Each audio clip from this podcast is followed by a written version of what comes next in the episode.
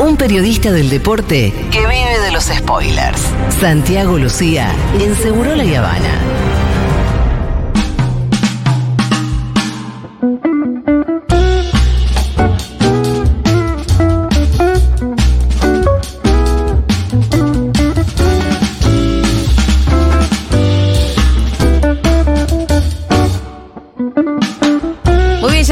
Lucía en Seguro Le van ahora, Santi querido. ¿Qué tal? ¿Cómo te va Julia Mengolini? Che, eh, escucha, Escucho. ¿qué chances tiene Banfield de ser campeón? ¿Alguna? No, no es el Lo favorito. pregunto por mi amigo y compañero Juan Amorín. No, no es el favorito. Banfield es un equipo que durante toda la temporada eh, peleó por un objetivo que no es el de consagrarse campeón, sino por sostenerse en primera. Ajá. Y lo consiguió. Y se fue acercando. Claro, exactamente. Y perseguir ese objetivo de permanencia lo fue impulsando y ahora está entre los ocho que definen el campeonato. ¿Es el máximo favorito? No. ¿Es alguno de los cuatro favoritos que le siguen al máximo favorito? Tampoco. Pero bueno, quedan ocho y son partidos mano a mano. Y sí. ¿Alguna posibilidad? ¿Tiene posibilidades? Sí, claro que las tiene. Pero bueno, hay otros equipos que creo que llegan con más argumentos que, que el taladro. Con más argumentos. Escúchame, Exactamente. eh, no es la era, la era de los argumentos, Santi.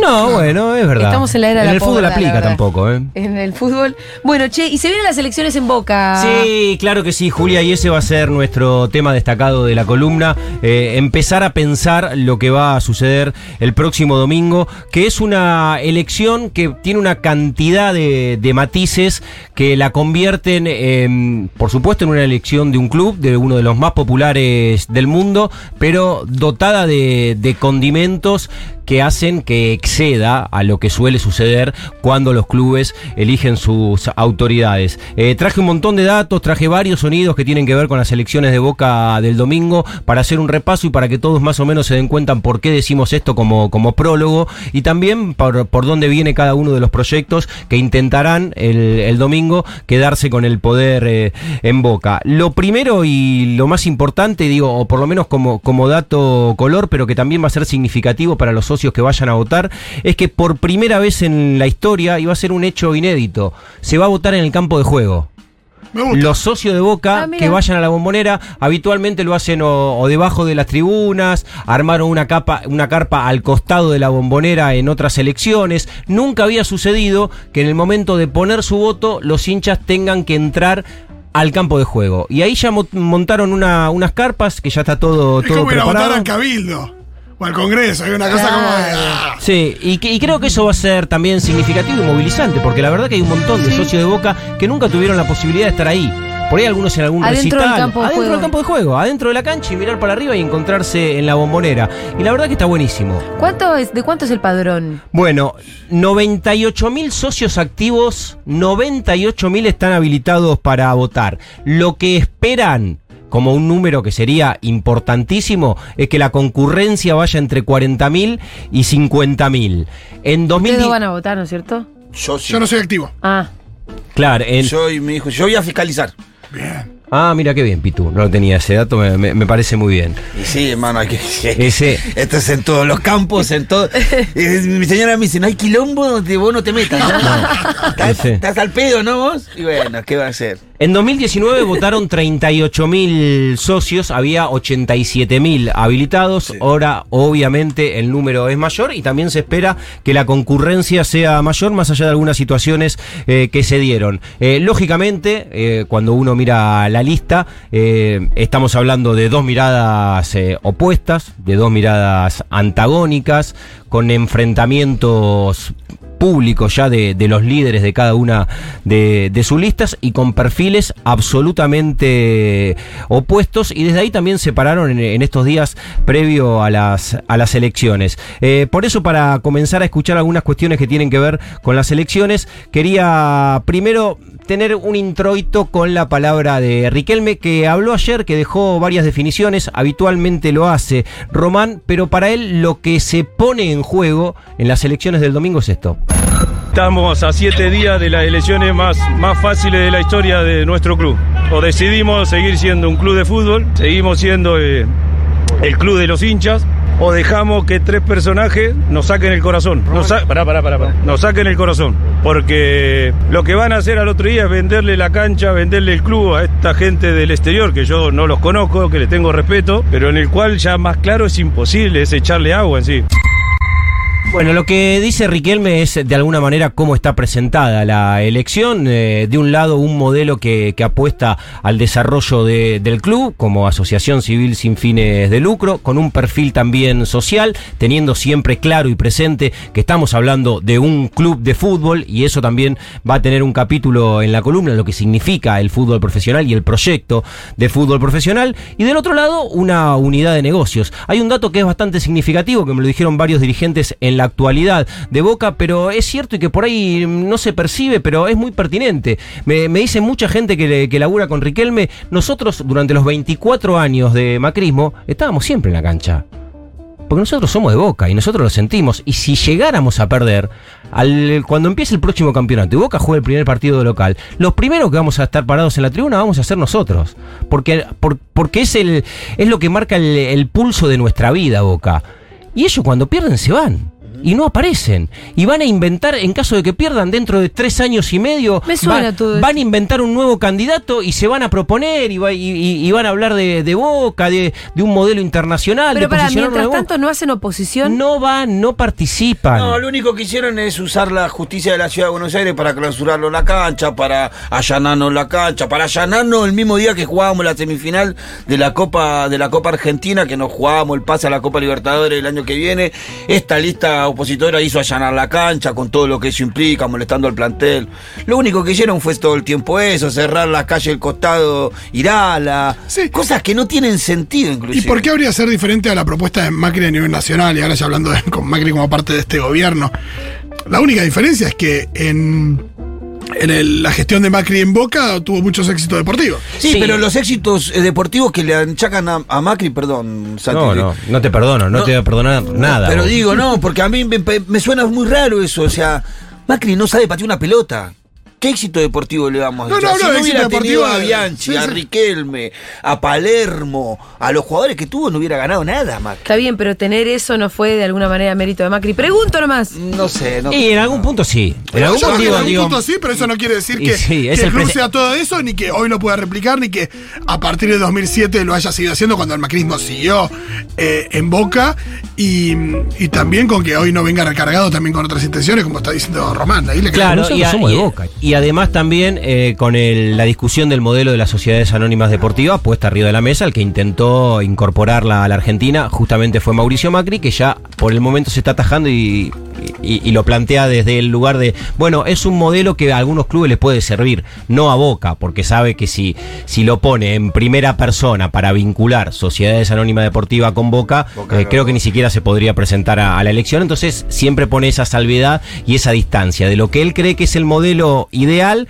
pero sabe que en Boca ni siquiera lo ¿Se puede de, la- presentar. una de las principales propuestas de Macri para llegar a la presidencia de Boca? Tenía que ver con que los presidentes respondieran con su propio patrimonio respecto a la deuda del club. Esto querría decir que si eso lo hubiera aplicado a él como presidente de Argentina, estaría 50 mil millones de dólares abajo Claro. Macri teniendo que cubrir, porque es lo, la deuda que tomó su gobierno. Sí, además también lo digo, es, es, es un principio eh, No, no, y era- y era tramposo discriminador porque- hacia el resto, hacia buena parte de la tramposo dirigencia. él que tenía la guita para... para los su- avales para presentarse. Exacto, Absolutamente. Eh, buscando cuestiones que tienen que ver con Boca, con Mauricio Macri, con estas elecciones, con Riquelme, me encontré con, con dos audios en paralelo que son muy impresionantes porque los dos absolutamente con el mismo eje. El primero es del 96 y el que habla de, de Macri y lo define de, de esta manera es Diego. Realmente no me gusta el manejo que tiene. Y bueno, yo se lo digo. Yo no soy empleado de él, él no es mi jefe. Nunca va, va a poder, poder hablar de, de tú a tú conmigo porque, bueno, él es hijo de padre muy rico, yo soy hijo de padre muy pobre y, bueno, tenemos distintos caminos y tenemos dis- distintas crianzas. Bueno, es así, es, es- es- es clarita la historia. Y escuchen ahora lo que dice Román, lo que dijo ayer, ¿eh? ¿Cómo da en la tecla, eh? Lo de decir yo no soy su empleado es dar en la tecla. Es y, eso. y esto dijo Román en la semana de Macri. La suerte que de los 18 años que debusté en este estadio contra Unión que no tengo jefe. Y eso para mí es maravilloso y sé que a esa gente le molesta, porque a mí no me puedo controlar nunca y yo nunca fui ni voy a ser empleado de ellos. Y eso para mí es muy bueno y la María que mi mamá se siente orgullosa por eso. Bueno, absolutamente la, la misma línea 25 La misma años línea. después. Y, y- y- Igual Riquelme inspirado en la, en la existencia de Maradona, me imagino. Seguramente, y aparte con un origen muy parecido. Sí, Eh, igual lo hacía cuando eh, eh, uno de los grandes conflictos que tuvo eh, Riquelme con, Con Macri. con- no, con, con- Ah, sí, con Macri. Con la conducción de Macri. fue sí. cuando él obligó a Riquelme a, a Macri, a- eh, cuando Riquelme lo obligó a Macri a firmar el contrato. Tuvieron dos meses en donde Macri quería que el, que el contrato lo firme con Angelici, que era el contador. Claro, el exactamente. tesorero. Sí. Y Riquelme se negaba a firmar el contrato porque lo quería firmar con el presidente. Y Lo quería negociar con Macri. Y lo hizo bajar al tipo a hablar con él y de ahí para acá como que nunca más. Sí, el tema quizás, eh, Julia, Sí. más discutido en estas elecciones, o por lo menos desde la presentación de proyectos, tiene que ver con una situación sensible que es la bombonera. Y Ajá. la imposibilidad que tiene buena parte de la masa societaria de Boca de poder concurrir a la bombonera a ver al equipo. Aproximadamente el 80% de los socios de Boca no pueden entrar. O sea, el número es escandaloso porque además, durante la gestión de Macri, se inventó una figura, desde mi lectura, bastante tramposa para miles de socios, que es la figura de socio adherente. ¿Qué es esto? Curro. ¿Eso es lo que sos vos? Claro, bueno, cobr- cobrarle una cuota que no tiene el mismo, el mismo costo, el mismo valor que la, que la cuota del socio activo o pleno, que es aquel que puede ir a la cancha, pero el adherente tiene que esperar generalmente que se bajen algunos socios. En algún momento se había presentado un proyecto para que al menos 4.000 entradas estén disponibles y vayan a sorteo de los adherentes, pero no siempre funcionó. Lo cierto es que hay casi 300 300.000 personas que pagan una cuota eh, sin tener ni casi ningún tipo de retribución. Sí, y hay Sí, que decir que la crítica más fuerte que hay sobre la sobre la gestión de, de Romano, sobre no la gestión de Romano, sino sobre la situación esta es los negociados que hay alrededor de eso, porque la realidad es esta, que mientras muchos socios pagan, eh, eh, son adherentes, pagan la cuota todos los meses, ven como otros hacen negocio, como si puedes entrar a la cancha si eh, contactás con uno que te cobra 20 lucas para, para, para entrar por el costado, entonces eso es fundamental terminarlo en Boca terminarlo de una vez por todas. Todo eso chanchullo, todo eso negociadito que hay, eso sí ofende al socio eh, y, y es una crítica fuerte que le, se le hace a esta gestión. Sí, buscar una buena alternativa para aumentar la capacidad o hacer algo con la cancha, que es lo que está usando como caballito de batalla Macri y hay que ver si, si le rinde. Sí, bueno, pero si no puedes hacer eso, por lo menos no dejes que haya tanto negocio que, No, que claro, el socio vea. seguro. Hay socios activos que no pueden entrar a la cancha y ven que otros pagando entran. Ah, El proyecto concreto de, de la lista en la que va Mauricio Macri tiene que ver con la construcción de una nueva bombonera. Digo, hubo distintos proyectos, el proyecto Boca 360, el proyecto esloveno, el proyecto de la cancha en, en la isla de Marchi, digo, muchas historias que se, que ¿Y se la de Macri presentaron. dónde sería? En el predio de Casa Amarilla, donde hoy Boca tiene el complejo deportivo, que iría a otro lado, el complejo deportivo. Y ya está cons- Boca Predio igual, que- ya no lo necesitas Sí, tanto. bueno, pero Boca Predio está en Ezeiza. Claro. ¿no? Y, y acá la idea es hacer la cancha en Casa Amarilla, obviamente pleno barrio de la Boca, un estadio para 105 mil personas, este, un proyecto que demandaría una, un, un gasto, una inversión, un costo de 390 millones de dólares y el viaje de Macri, el último viaje de Macri a Qatar y Emiratos Árabes, aparentemente tendría que ver con la financiación de este proyecto para construir una nueva bombonera en caso de que su lista gane las A eso elecciones. se refiere Riquelme cuando dice al otro día le van a vender el club a esta gente extranjera que no sé, no tengo nada contra ellos, pero no sé quiénes son. Se hicieron cosas en la bombonera, de todas maneras, en la gestión Riquelme. eh, ganó 6.000 lugares con una, re- con una refacción que se hizo en la tribuna que está arriba de la 12, en la platea acá, si no, me, si no me equivoco. Y también se ampliaron los espacios para la popular, porque entendía esta comisión directiva que en la, que en la comisión anterior se desarrollaron muchas las la zona de plateas, porque son los abonos, porque se podía recaudar bastante más, pero podía entrar menos gente. Entonces ahora eso, esa lógica, durante la gestión de, de Riquelme, se invirtió. Vamos a escucharlo a Román hablar de la bombonera, porque también obviamente se refirió a este tema. Bueno, y mm, haciendo mención a algo que habitualmente se dice, que es que comprar las manzanas que están sobre del valle de Iberlu- de Iberlucea, de los vecinos, digo, es una historia que la escuchamos desde que está Alegre Heller en el gobierno de Boca, de sí, que se podría cerrar, pero hay que negociar con los vecinos. Lo cierto es que, que nunca sucede. Y bueno, y ayer cuando a Román lo quisieron llevar a ese lugar, porque había eh, ha sido un proyecto que lo manejó esta comisión directiva y que no se pudo cumplir, y ayer se refirió a eso.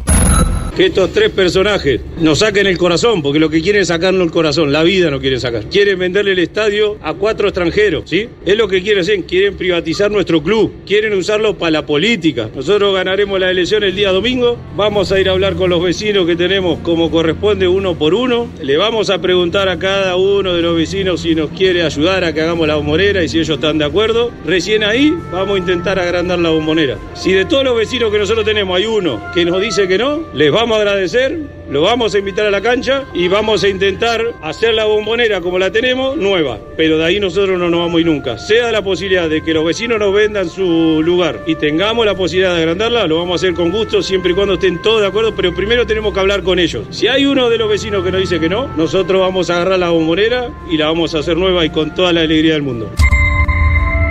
Bueno, me parece bastante pertinente la idea de Román en cuanto a la bombonera. Lo dijo en otra entrevista, pero también eh, es cierto. eh, el mundo del fútbol y, y también buena parte del turismo está muy pendiente de venir a la Argentina para ir y conocer la bombonera. Y acá hay Hacer una cosa nueva. Mucho de- muchos proyectos. en otro lado. Pero dice, es algo que el mundo quiere conocer y estamos pensando nosotros en construir una cancha en otro lado. Dice, tenemos que intentar y buscar todos los recursos para expandirla, para ampliarla, para reformarla. Esta. Pero Boca es acá. Eso lo tiene muy presente y creo que que se vote en el campo de juego también eso tiene que ver obviamente con esa idea de la defensa de Boca en la Boca y en la Bombonera. Revisando algunos archivos también me encontré con uno de Mauricio Macri que, que fue hace unos cuantos años y son siete segundos nada más. Pero en siete segundos eh, deja claro esto a lo que hacíamos mención antes, como alguien que mira al club desde afuera o con la única ambición de ocupar un puesto de poder para poder eh, justamente manejarlo y disponer de, esa unidad de, de negocios y de posicionamiento cuando el interés solamente va por ahí y no tiene que ver con el sentimiento. En siete segundos esto lo explica Macri. dirigente de, de fútbol que pierde una elección en su club quiere que su equipo pierda hasta que tanto él no vuelva a ser dirigente. ¿Cómo? Bueno, la gente del fútbol cuando no está ocupando un cargo en el poder quiere que su equipo pierda para volver a ser dirigente. Ah, es una basura. ¿Qué es lo que hizo él? Y Julia, él anunció que iba a integrar la lista en la semana posterior a que Boca pierde la final con Fluminense. Porque si Boca le hubiese ganado a Fluminense, No tenía ninguna chance. No ¿Vos tenía crees ninguna. que No, y Macri ayer- quería que Boca ganara? Y ayer eh, puso, por ejemplo, Mario Pergolini Tremendo la de Figal. Un tuit cuando eh, Figal de, de Boca hace un, comete un error y hay un gol de, de Godoy. Cruz. Eh, Pergolini dice, y ellos lo compraron a Figal y se ríe del jugador. No, porque eh, hay el spot de, el spot de Riquelme dice lo que sí hizo Riquelme y lo que, hizo, lo que no hizo Riquelme, ¿viste? Entonces cuando se manda la cagada a Figal, pone una historia a Pergolini diciendo, y trajo a Figal. Y a los 10 minutos Figal hizo el gol Hizo del el 2 a gol. 1. Pero ahí te das cuenta que se alegraba con el gol de Figal. Con Sí, el gol- claro. Con la cagada de Figal. con la cagada de Figal. Se alegró Pergolini, sin ninguna duda. En cuestiones que están vinculadas a la gestión de fútbol, hubo ayer también se dio un, un episodio bastante eh, particular y esto no lo pongo en términos morales porque en algunos otros países del mundo, en el nivel más competitivo, también ha pasado. No es tan habitual en la Argentina que se siente el entrenador de, un equipo y que diga yo si gana tal las elecciones me voy a otro equipo. Y estoy hablando de Martín Palermo, porque Mauricio Macri este, anunció que en caso de ganar las elecciones el domingo, el entrenador de Boca el lunes va a ser Palermo. Sucede que Palermo está trabajando actualmente en Platense y desde la eh, conferencia de prensa que dio como entrenador de Platense, el loco Martín Palermo, enfrentado también con Riquelme desde su época de, jugador y muy cercano a Mauricio Macri, también confirma que en caso de que esto sea así, se va a sentar en el banco de Boca. Andrés Ibarra es el, el que se postula para ser el próximo presidente de Boca en las, en las elecciones próximas de la semana que viene, acompañado por, por Mauricio, y que desde que empecé mi carrera como, como entrenador, creo que siempre que me preguntaron cuál era mi sueño, era dirigir Boca y dirigir estudiantes. Creo que hoy estoy con esa posibilidad de que Andrés Ibarra me haya tenido en, en consideración y con la, con la posibilidad de, de cumplir ese sueño de ser el, el técnico de Boca. Qué bronca que les da. No, que está muy mal. Va- varias cosas. Eh, primero, eh, basta de los ídolos al mando del equipo porque hace que después se, se lime un poco la. la- Y te comes a los ídolos, porque ahí lo tenés a Batalla, uno- ahí lo tenés a Uno, Ibarra, uno, uno, por supuesto, que lo sigue queriendo y admirando, pero tiene eso. Y después, callate la boca. Hay un entrenador hoy, hay un presidente hoy, todavía no fueron las elecciones. O sea. Todo el mundo sabe que vos te morís de ganas de ser entrenador de Boca, no tenés que decir, esperá a ver qué pasa. Si Ibarra es presidente, Ibarra te convoca, irá de una manera más respetuosa. Y no, y aparte de todo eso, no sé si es el clamor del hincha. Cállate, de- calla- cállate la boca. No, y aparte de todo eso, yo lo amo al Titané. Para mí el Titané No, es. por eh, supuesto, pero hay una cosa ahí donde decís, ¿Titanes Palermo? Sí. eh, es, es igual de ídolo que, que, que, que Riquelme para mí. Y es el Para- máximo goleador de la historia No, de porque. ¿no? aparte cuando, cuando Román se fue, Palermo se quedó, me acuerdo, peleamos otras copas, vivimos cosas con él también. Palermo se ganó Sí. el corazón del hincha de Boca. No, es, es- es tan ídolo como, como Román. Ahora, la realidad es que no sé si el hincha de Boca tiene como expectativa que Palermo sea técnico de Boca. La verdad que no. No, pero está bien la aclaración porque quien va a venir es Martín Palermo en su versión entrenador. no, claro, no Por venía a hacer supuesto. 200 goles. No, pero vos le preguntás, yo te ¿Es digo, buen yo a- entrenador? ¿Cómo es esa no, versión? No, es tan buen Tuvo experiencias buenas y no, tan buenas. no- a ver, si vos dijeras, ¿está Palermo para dirigir a Boca hoy? No, dentro de la calificación por ahí de los entrenadores con, con más eh, Guillermo. argumentos, fundamentaciones, creo que no está. Guillermo y. Arrobarrena entraron con más pergaminos. Sí. Gago hubieran- entraría con más pergaminos. Con más pergaminos, sí, claro. No eh, eso digo, no sé si la declaración de Palermo le suma votos a Ibarra, porque no es que el hincha Sí, de no, Boca no es que está bien agazapado diciendo. No. Oh. Pero ayer en relación a, a esta situación de Martín Palermo, quien se subió a la campaña de Mauricio Macri aprovechando y trayendo a Martín Palermo es el presidente electo Ah, de la claro. Argentina, Javier Milei, Oh. que reposteó no, no, una noticia. Reposteó una noticia en su cuenta de Twitter que decía Martín Palermo confirmó que si Andrés Ibarra gana las elecciones será DT y le agrega Javier Milei cuando Martín Palermo se retiró del fútbol mi tristeza fue tan grande que nunca más volví a la bombonera. Si vuelve como director técnico me dan unas ganas locas de volver en campaña también el es la presidente electo Es la anti, y mi- mi sí, ley sí. es la antipasión. no existe, la- eh, porque Sí. viste No, que no él quiero volver a la bombonera cuando pase tal cosa. Uno quiere ir siempre. Pero aparte no, no pasa así, dice, eh, antes tuvo otra declaración, dice, yo dejé de ser hincha de boca cuando lo Sí, trajeron a a Riquelme, por una posición po- eh, populista. Populista. Ya Y dejé de ser de ahora boca. miente porque- Ahora vuelve a ser de boca porque Palermo. pero, pero aparte, yo soy, yo soy de boca por más que Macri juegue de nuevo en boca, digo. sí, pero, Pero además- se contradice. Se co- o es por Riquelme o es por, por Claro, Palermo que dejaste de ser de Boca. Claro, Una de las dos tiene que ser. Dijo, de- de- las dos cosas dice. Aparte es la anticipación. De boca ya es lo Uno nunca deja de ser de un club. Yo nunca, yo, creo que después de muerto igual voy a ser hincha de boca. No estoy donde esté, no, sí. donde, donde vaya. Voy a ser hincha de boca. No hay manera que, que, uno deje de amar eh, porque, bueno, es la antipasión. Eso. Sí. Quizá la deuda más importante que tiene Román al frente de, de, Boca tiene que ver justamente con la, con la gestión del fútbol, más allá de que, por supuesto, que tiene algunos puntos que le terminan siendo muy favorables. Boca ganó seis títulos durante los últimos cuatro años. Con la gestión su, Riquelme. Con la gestión Riquelme. Promovió 34 juveniles, lo que era una deuda histórica de, de Boca. Boca no es un club que vive de promover pibes a la primera división y en el último tiempo, evidentemente, de manera planificada y buscada, eso ha sucedido, pero llamativamente, por lo menos desde mi, mi lectura, por la capacidad de análisis que tiene Riquelme, por la percepción, por el concepto de juego que tenía dentro de la cancha y también cuando comenta el fútbol, la deuda de estos cuatro años es no haber tenido un equipo que pueda tener un buen funcionamiento sostenido. Claro. Que el hincha de Boca sepa que va a haber un equipo Claro. que juega bien de verdad y sostenidamente. No, porque Boca consiguió campeonato resultados, pero siempre con esa sensación de que se llegaba con lo justo o que había un buen segmento del equipo en 3, 4 partidos,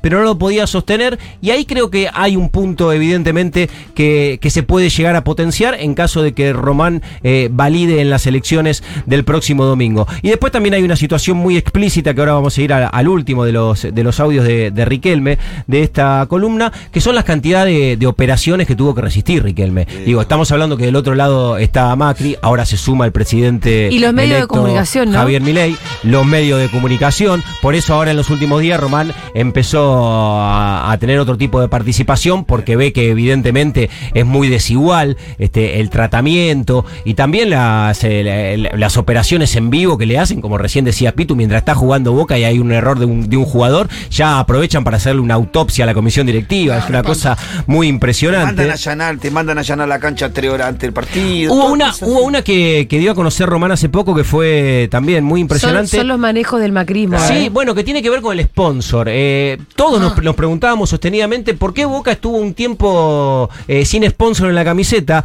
y contó Riquelme que en la gestión Angelici, cuando se firma el contrato con la, em- con la aerolínea de, de Qatar, que es, Sí. eh, había sido el último sponsor que tuvo Boca, el contrato era hasta 2022. Entra la comisión directiva de Riquelme, eh, principio de 2020, las elecciones fueron en 2019. Y que para continuar con esa, con esa publicidad, con ese sponsor en la camiseta, lo que le exigen de quienes habían estado antes es la contratación de Almuez Ali. ¿Quién Ajá. es? El centro delantero del Al Duhail y de la selección de Qatar. Querían que Boca le exigían a Riquelme para, te- para que siga el sponsor que traiga a ese futbolista para promocionar el Mundial de Qatar. Era un acuerdo que había tenido. ¿Y cómo jugaba el chabón? No, bueno, ¿qué es lo que dijo Riquelme? Y la verdad que yo prefería a Benedetto, cuando Claro, estaba claro. Gualchope, o, o ahora que vino Cavani. La verdad que por ahí el muchacho juega bárbaro, dijo Riquelme. Pero, Pero, esto tiene precedente. Takahara. Chami. El malvinense. El malvinense. Son todos negocios que hizo Macri. Esa es una lógica macrista. ¿Hay Sí. un malvinense? Sí, Martin Clark. Tuvimos un malvinense nosotros acá. Para abrir Bueno, mercado. no, no, no, Kelper. Era un Kelper. Un Kelper. tuvimos. ¿No te acordás? Sí, después Ahora que me lo dicen como que digo, ay, algo me suena, pero qué fuerte. Alfon Chamí. Alfon Chamí, Takahara, todo eso fueron esa lógica de negocio. Sí, claro, absolutamente. Eh, hubo clausuras y suspensiones durante estos cuatro años en la bombonera. La más sostenida fue la de la tribuna sur, que inclusive Boca jugó clásico, partido muy importante con Sí, una lo, tribuna. lo loco que la misma autoridad, la misma fiscal, suspende la bombonera entera, clausura la bombonera entera por eh, supuesto exceso de capacidad y en esa misma semana, donde muere una persona en la cancha de River, eh, vaya tres, tres, tribu- eh, tres, tres banquetas. Estos tres metros cuadrados no se pueden ocupar, por favor. Eh. Hubo- una cosa de loco. hubo- Esa misma semana pasó eso. Causas judiciales, también todo de- del mismo lugar, ¿no? Clausuras y No, suspensiones no nos olvidemos, Fiscalía no nos olvidemos porteña. del rol de Angelici como operador judicial. Y lo más grave, que creo que pasó de largo y lo denunció, que, que sí que es de lo que dice Julia, el manejo del macrismo, lo más grave que le pasó, por lo menos en este último día, que al menos habló Riquelme, fue la persecución Al hermano. en un ¿De auto Riquelme? civil, al hermano de, Ri- de Riquelme en un auto civil que era de la fiscalía, persiguiéndolo por todo lado a una persona que fue secuestrada. Sí. Porque ese hermano de Ah, Riquelme montón. había sido secuestrado. Cuando Román era jugador. Cuando Román era jugador, estuvo secuestrado un par ¿En de días. serio? Sí. Sí, a ese mismo pibe que es ¿Y se hermano sabe quién lo secuestró? Eso fue hace mucho tiempo. Sí, creo que la causa llegó. Sí, sí, están presos los que lo secuestraron, sí. Pero bueno, digo. Pero fue eh, simplemente un, un secuestro extorsivo. Extorsivo. Extorsivo hace ¿No fue el muchos Mafias? años. Cuando, no, cuando él era jugador fue un secuestro extorsivo. Ahora le voy a empezar a decir el mafias. Mafias. Y, y la última, la, última operación que, ale- que, que sufrió la mm, comisión directiva de Boca actual, la que tiene a Riquelme como, como líder y figura, tiene que ver y está vinculada a las elecciones que se van a realizar el próximo domingo. ¿Por qué las elecciones las habían convocado el sábado? La justicia porteña hizo lugar a un pedido para postergar las elecciones, hubo una denuncia con, con un pedido de cinco judíos practicantes alegando que el sábado, como era Sabbat, es una fiesta religiosa importante para la comunidad judía, les impedía ir a votar. ¿Qué pasó? De esos cinco que hicieron la denuncia, cuando los llaman a ratificar, se presenta solamente un abogado y hay tres de los nombres propios que presentaron como denunciantes que después se comunican con el club, con Boca y aseguran que ellos no dieron el consentimiento? Sí. para hacer esa denuncia. Entonces, Pero ¿a quién beneficia cambiar de día la bueno, elección? en este corte de audio lo explica Riquelme por qué a ellos les convenía embarrar la cancha y al menos poder postergarlo un día. El juez, por una llamada por teléfono de una persona que dio su nombre y que dijo que se sentía discriminada, dio cinco nombres para que cambien la fecha. De los cinco nombres, ustedes vieron el comunicado. Hay tres personas que se enteraron por la tele. Quiere decir que eso es un delito, que la persona que hizo la denuncia debería ir presa y que el juez hizo mal su trabajo porque no fue a investigar lo que tenía que hacer. Esta gente, lo único que está intentando al cambiar la fecha es que la gente no vaya a votar. ¿Por qué queríamos votar el 2? Para que la gente de Mendoza, la gente de Córdoba, de Tucumán, de Salta, de Jujuy, de Mar del Plata, de Santa Fe, de Rosario, del sur, pueda ir a votar y vuelva a la casa y llegue el domingo y el lunes se levante para ir a trabajar como trabajan todos ustedes, como trabajamos nosotros. Pero esta gente que está de enfrente no le interesa. Lo único que quieren ellos es que la gente no venga a votar. Porque tienen que tener claro ustedes que de acá faltan siete días, van a intentar hacer todas las trampas posibles, porque funcionan así. El domingo Qué fuerte. Bueno, se eh, vota el domingo al final. Se vota el domingo, querían hacerla el sábado para que la gente de las peñas Pudiera pudiese votar. venir Y participar. Y también otra lectura es que especulaban que por cómo fue la denuncia y evidentemente este, lo, lo fraudulento, lo, lo corrido de cualquier tipo de, de- de normativa, eh, es que Boca hiciese una presentación, lo que hubiera derivado en una postergación quizás de meses Ah. de la elección, pero bueno, finalmente eh, Boca acató la, la medida y dijeron, bueno, no, no es el sábado, es el domingo, bueno, vamos el domingo porque si no entendían que podían tener una postergación mayor, pero no fue otra maniobra más desde la justicia porteña para entorpecer las Si elecciones. quieren perder el domingo, no importa, le ganamos el domingo, tranqui. Así Bueno, que el ¿cómo domingo, están las encuestas? el domingo Vamos será ganar, el día. ganar. El domingo será el día. Las encuestas están parejas, como todas las encuestas. Igual acá las encuestas, imagino, es un universo bastante más pequeño. No, 53-32 daba la última, serias. 53-30 y No pico. me he dicho cuatro puntos, boludo. No, no, no, Sí. 53-32. eh, daba Porque nosotros somos de Boca. Pero ahí no te suma 20 100. puntos. Sí, no, no, por eso. Es- esa es la última serie que ahí la Pero te faltan un montón de puntos ahí. No, bueno, pero. ¿Hay alguna otra lista? Sí, No, no, sí. no, no, no. Sí, la tercera, sí, sí. No, no hay, hay dos listas nada más, se bajaron todas las. Por eso, el los otro se, se bajó en pos ¿Cuándo de- se bajó? Ayer entonces, porque hasta el viernes había tres listas. ¿Quién? Real Elaje, Sí. que está en la lista de. ¿Y esos de votos Macri. a dónde van? La oposición. Y no, los opositores van todos a una, atrás de una lista ahora. Yo Pergolini, ¿eh? de hecho, forma parte de la lista. Yo Pergolini, ya vi lo que eh, pasó. Sí. Pero, Ah, no, bueno, pero no se suman tan así igual los votos en. en los clubes. Estuve- yo tuve un mes y medio diciendo que no se suman Sí. aritméticamente los votos. y- Va a ganar Y Riquelme. ahí lo viste, con Sí. toda su aritmética. Santi, muchas gracias. Pero por favor.